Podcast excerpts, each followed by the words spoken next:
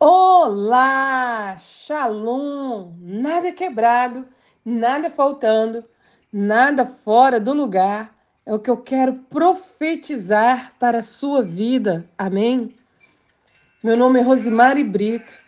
Atualmente moro na Alemanha e eu quero começar agradecendo a pastora Isa Vieira por este convite para estarmos juntos neste podcast. Amém? Podcast Restauradas. Hoje, o Senhor trouxe uma mensagem ao meu coração para estar passando para vocês.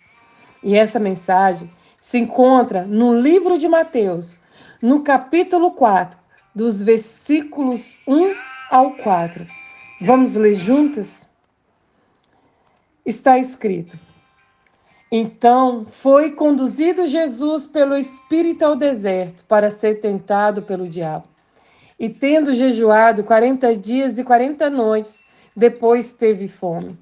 E chegando-se a ele, o tentador disse: Se tu és o filho de Deus, manda que essas pedras se tornem pães.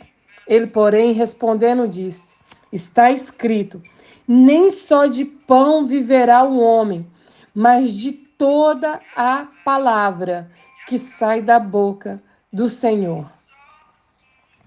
Deus levou Jesus com um propósito para o deserto, ser tentado. E Jesus, como sabia que seria tentado por Satanás, se fortaleceu. Sabe como? Jejuando. E no final do jejum, de 40 dias e noite, Jesus teve fome. E neste momento de fome, o Satanás aparece. E é, é justamente no momento da nossa fome que o inimigo irá aparecer para nos tentar. Entenda, aqui Satanás não está apenas oferecendo comida para, para o Senhor. Ele está explorando uma necessidade natural para que Jesus venha trocar o que é eterno por algo que é passageiro. E isso ele faz até hoje em nossas vidas. Ele espera um momento de necessidade para te oferecer algo que te faz trocar aquilo que é eterno por aquilo que é passageiro. Entenda, a fome é um, é um profundo anseio, é um desejo intenso que dá valor a uma necessidade. A fome vem para tirar o foco de um todo para uma parte que requer maior necessidade. A fome provoca mal-estar físico e psicológico e gera um grande impacto no nosso desenvolvimento. No momento de fome, os padrões desaparecem, até aquilo que você não gosta, pela fome pela necessidade, você é capaz de comer. Pois neste momento, a fome se torna um melhor tempero para qualquer alimento. A palavra fome é derivada do latim famulus, que significa escravos ou servos. Logo, nos tornamos servos do que temos fome, ou seja, em outras palavras, somos servos de quem nos alimenta, do, de quem nós temos nos alimentado. Quando Jesus responde que nem só de pão viverá o homem, mas de toda palavra que sai da boca de Deus, o que Jesus quer dizer é que a palavra de Deus é mais que alimento, ela é vida.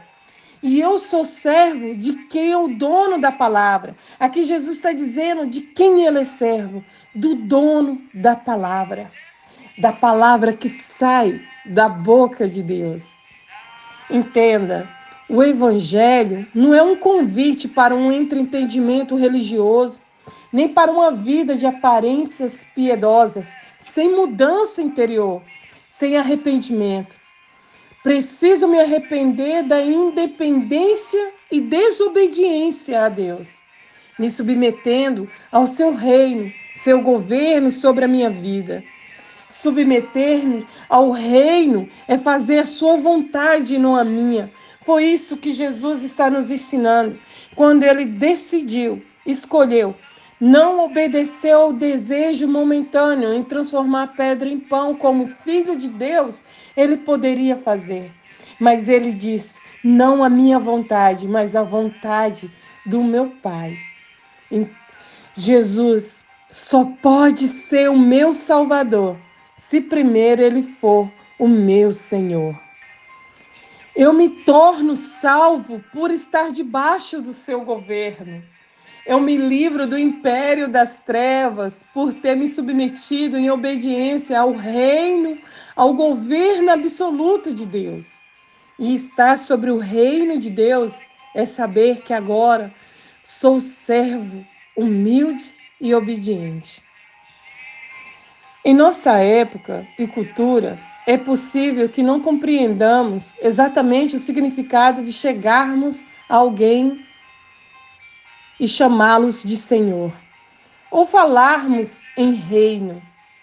Hoje em dia, existem muitos reinos que não são, que são apenas nominais e aparentes.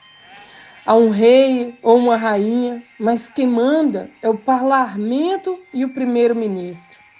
O exemplo temos a Inglaterra. O rei tem atenção, fama, admiração, mas não governa. A minha vida e a sua vida não pode ter apenas o governo nominal ou aparente de um rei que não governa absoluto em nossas vidas, nem de um Senhor que nós não somos obedientes de forma fiel e incondicional.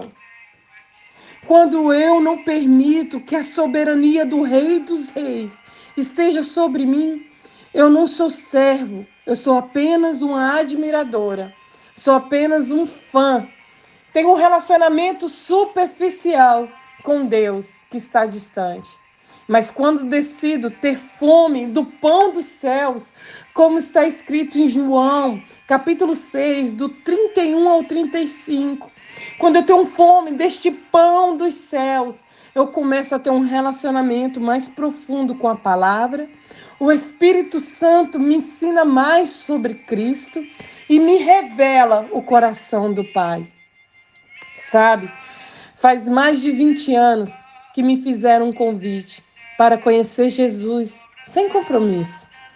Foram algumas visitas em igrejas, reuniões, encontros, retiros, congressos, onde ouvi sobre Jesus, sobre o que ele poderia fazer por mim.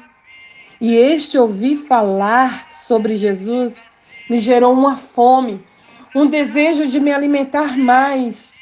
Então houve um convite para aceitá-lo como Senhor e Salvador. E se para me alimentar mais profundamente dele, eu precisava fazer isso em público, eu fiz. Pois a minha fome era enorme e estava disposta a tudo para saciar essa fome. Em choro, fui à frente, repeti a confissão.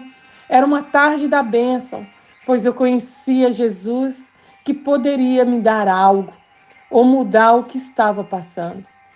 Mas aí a fome foi aumentando. Surgiu alguns momentos de necessidade que o inimigo quis se aproveitar, querendo que eu trocasse pedra por pão, o eterno pelo passageiro. Mas a minha fome pelo que sai da boca de Deus era maior. Sem esse pão que vem do céu, eu não conseguiria viver. Eu não consigo viver. E até hoje ainda tenho esta fome. Fome de estar na presença de Deus, em seus átrios, e me alimentar de Sua palavra em obediência e obedecendo ao Senhor, mesmo que eu saiba que será difícil. Mas uma certeza eu tenho: o pão de Deus é aquele que já desceu do céu e deu a sua vida ao mundo por mim, por você.